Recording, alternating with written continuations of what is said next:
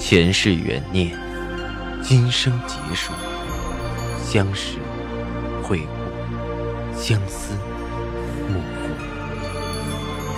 忘川河畔孤等，三生石前许愿，浮华落尽，只余情深入。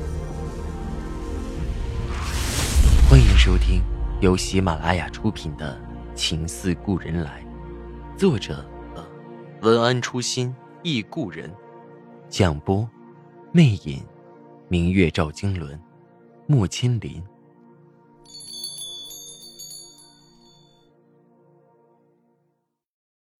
第六集，我紧张的盯着他，一丝不敢乱。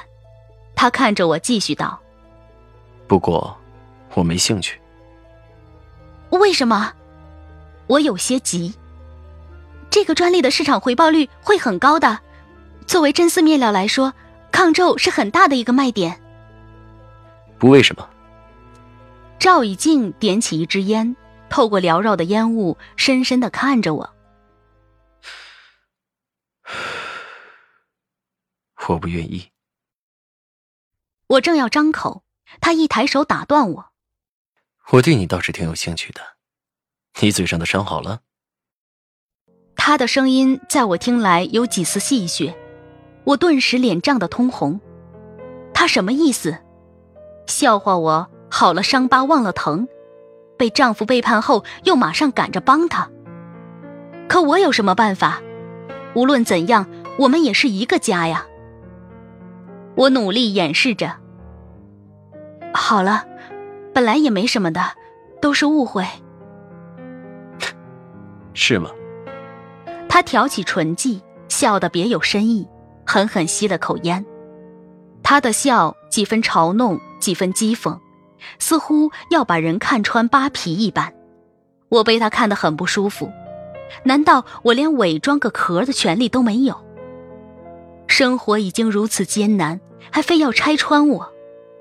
我把面前的酒一饮而尽，胆子也冲了几分，看着他道：“当然，比起工作上的受挫，不算什么。”你在怪我？他笑意更深，眸子里有丝我看不懂的温和。你犀利起来也挺有意思啊。我没有吭声。难道他忘了把我下放到物流的壮举，还说我长得不入眼？我挺挺脊背，想给他两句，可想起顾军的专利，话到嘴边咽了回去。最终还是低下头，很没出息的低声道：“没有。”是我自己没做好，我以后一定注意。我此刻有求于他，还敢怪他？他的笑意渐渐敛去，紧紧盯着我，烟抽得越来越狠。我小心翼翼把报告推到他面前，努力挤出个讨好的笑脸。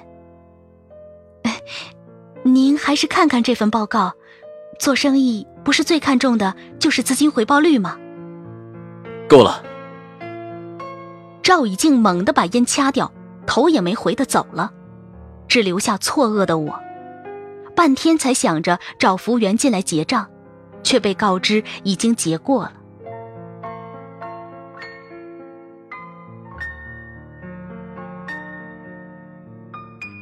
姚青莲后来告诉我，那天他追着肖冰出去，肖冰并没有去洗手间，而是直接走了，倒也省了事儿。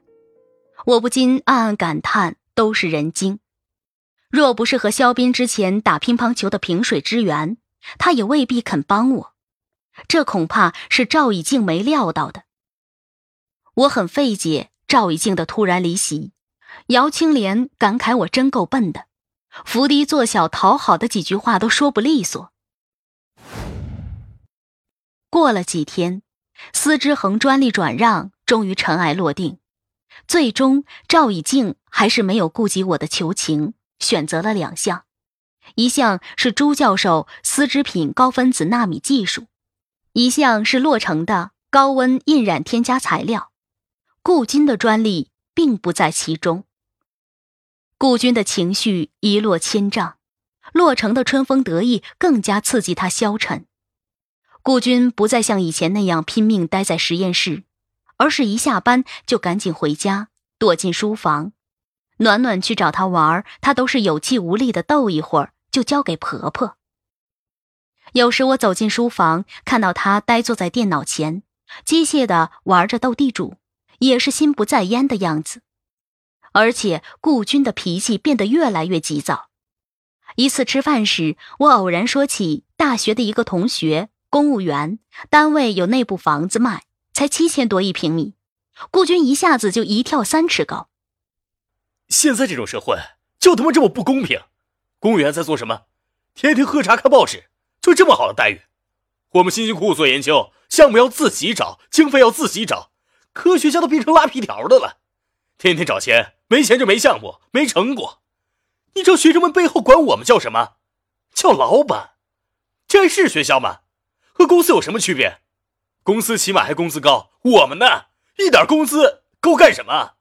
又叫马儿跑。又叫马儿不吃草，做个科研得先变成超人，不吃不喝不睡觉，别娶老婆别生孩子了。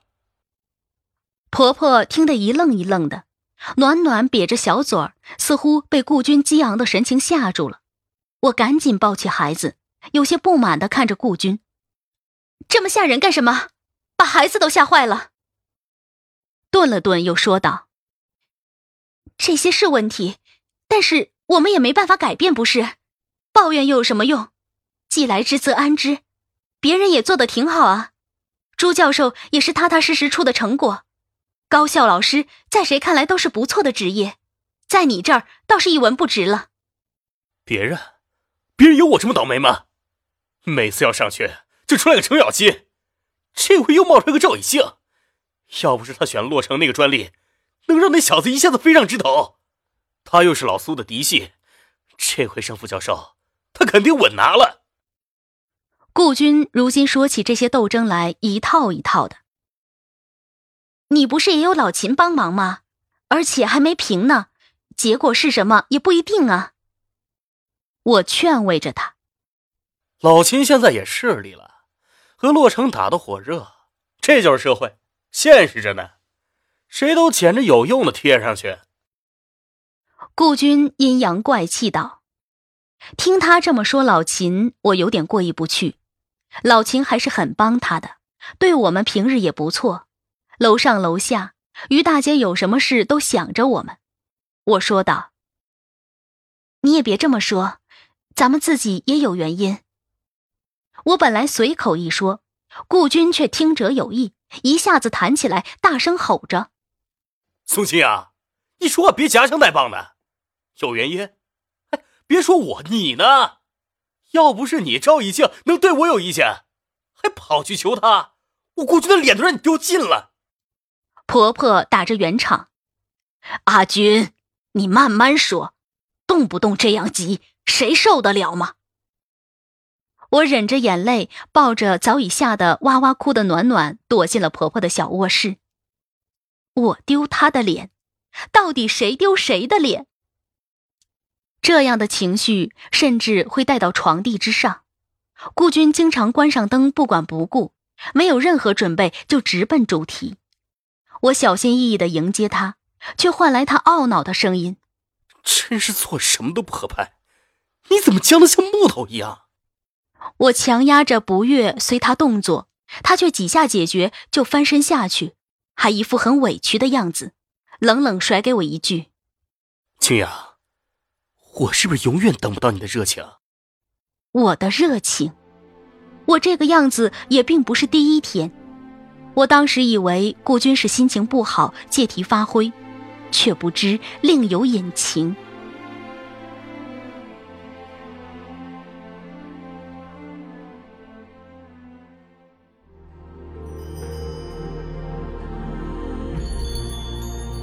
您正在收听的是。喜马拉雅出品的长篇穿越小说《情似故人来》。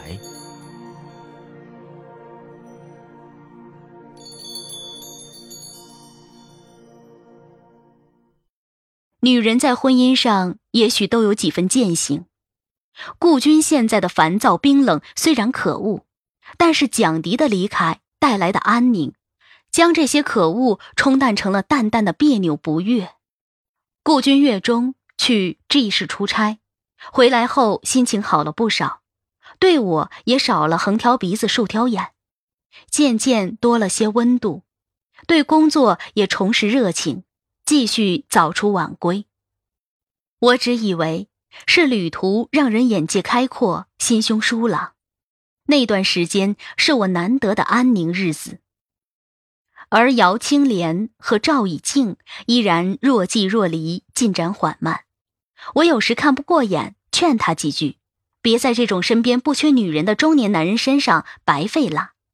青莲却前所未有的固执，依旧是绞尽脑汁，酝酿着千年偶遇、万年邀约的戏码。不过，赵以静在工作上给予青莲的方便倒是越来越多。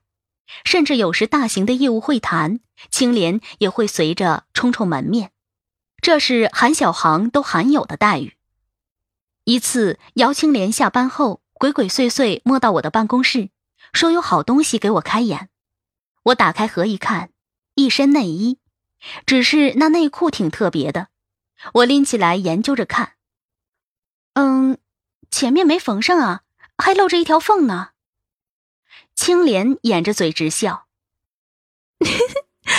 就知道你这个土鳖不晓得。那我给你普及一下，这情趣内衣，你懂的。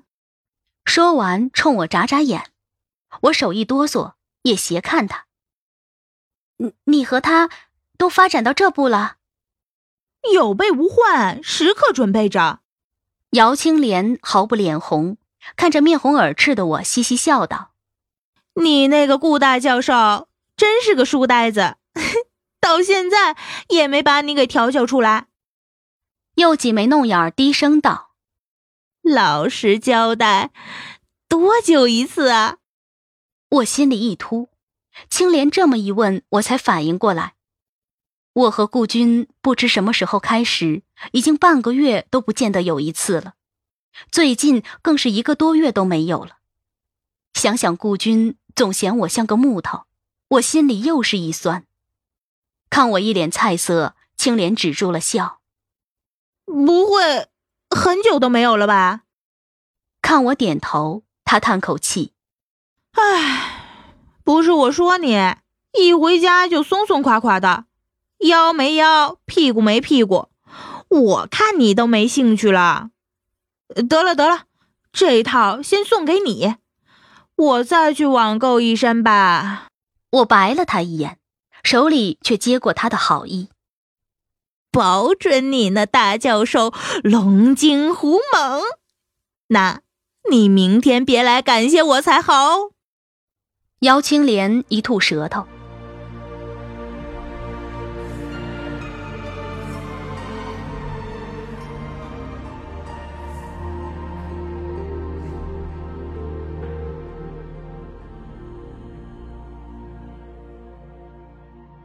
晚上，顾军回来的还是很晚，快十一点才到家。进屋子就是洗漱收拾，折腾了十几分钟，躺在床上，随口和我说句：“青啊，睡了。”我咬咬牙，把被子稍微掀开了一点。顾军一扭头，看到我的样子，似乎吃了一惊，继而眼里闪烁出久违的温存，有些动情的抚摸上我的肩，又滑下去。我微微颤抖着，伸手勾上他的脖子，顾军用力把我扯到他的怀里，呼吸也粗重起来，咬着我的耳垂吻下去，到脖子，到胸口。我满心欢悦，准备迎接他，他却忽然趴在我的胸前，低声道：“太累了。”一盆冷水把我从头浇到底，顾军翻身下去，不久进入了酣眠，而我也死了心。摸着自己那身情趣内衣，内心慌得像长了草。第二天一早，姚青莲无比八婆的问我效果如何，我摇摇头，不应该呀。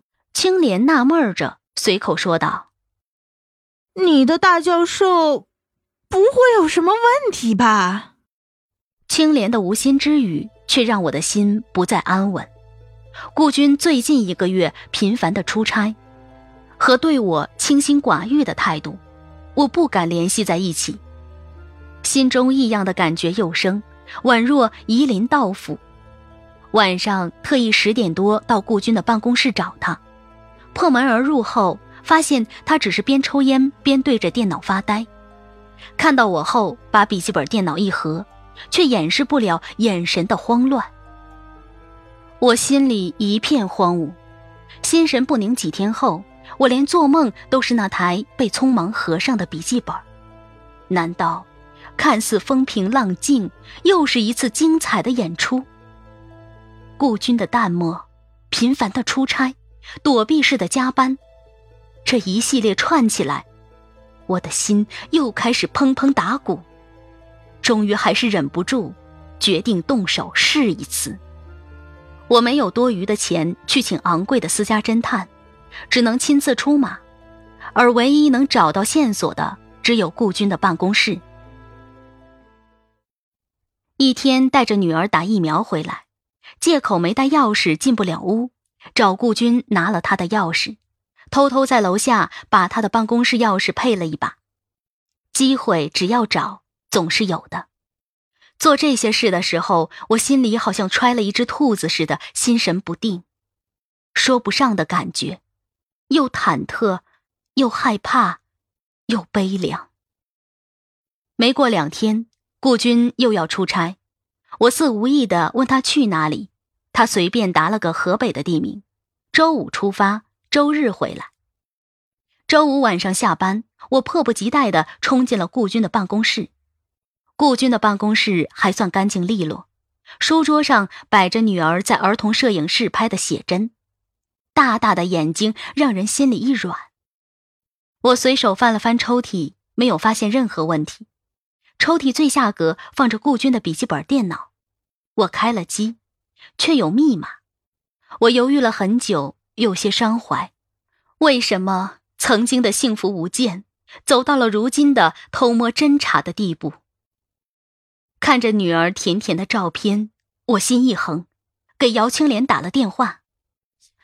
你认不认识电脑高手，能破解密码的？青莲一愣，啊，干嘛？我只简单说了句：“嗯，想查查顾军的电脑。”青莲冰雪聪明，马上反应过来，认真的和我说道：“你明天上午拿着电脑过来。”我帮你找人就是了。听众朋友，您刚刚收听到的是喜马拉雅出品的长篇穿越小说《情似故人来》，作者文安初心忆故人，播讲魅影，明月照经纶，莫千林。更多精彩有声书，尽在喜马拉雅。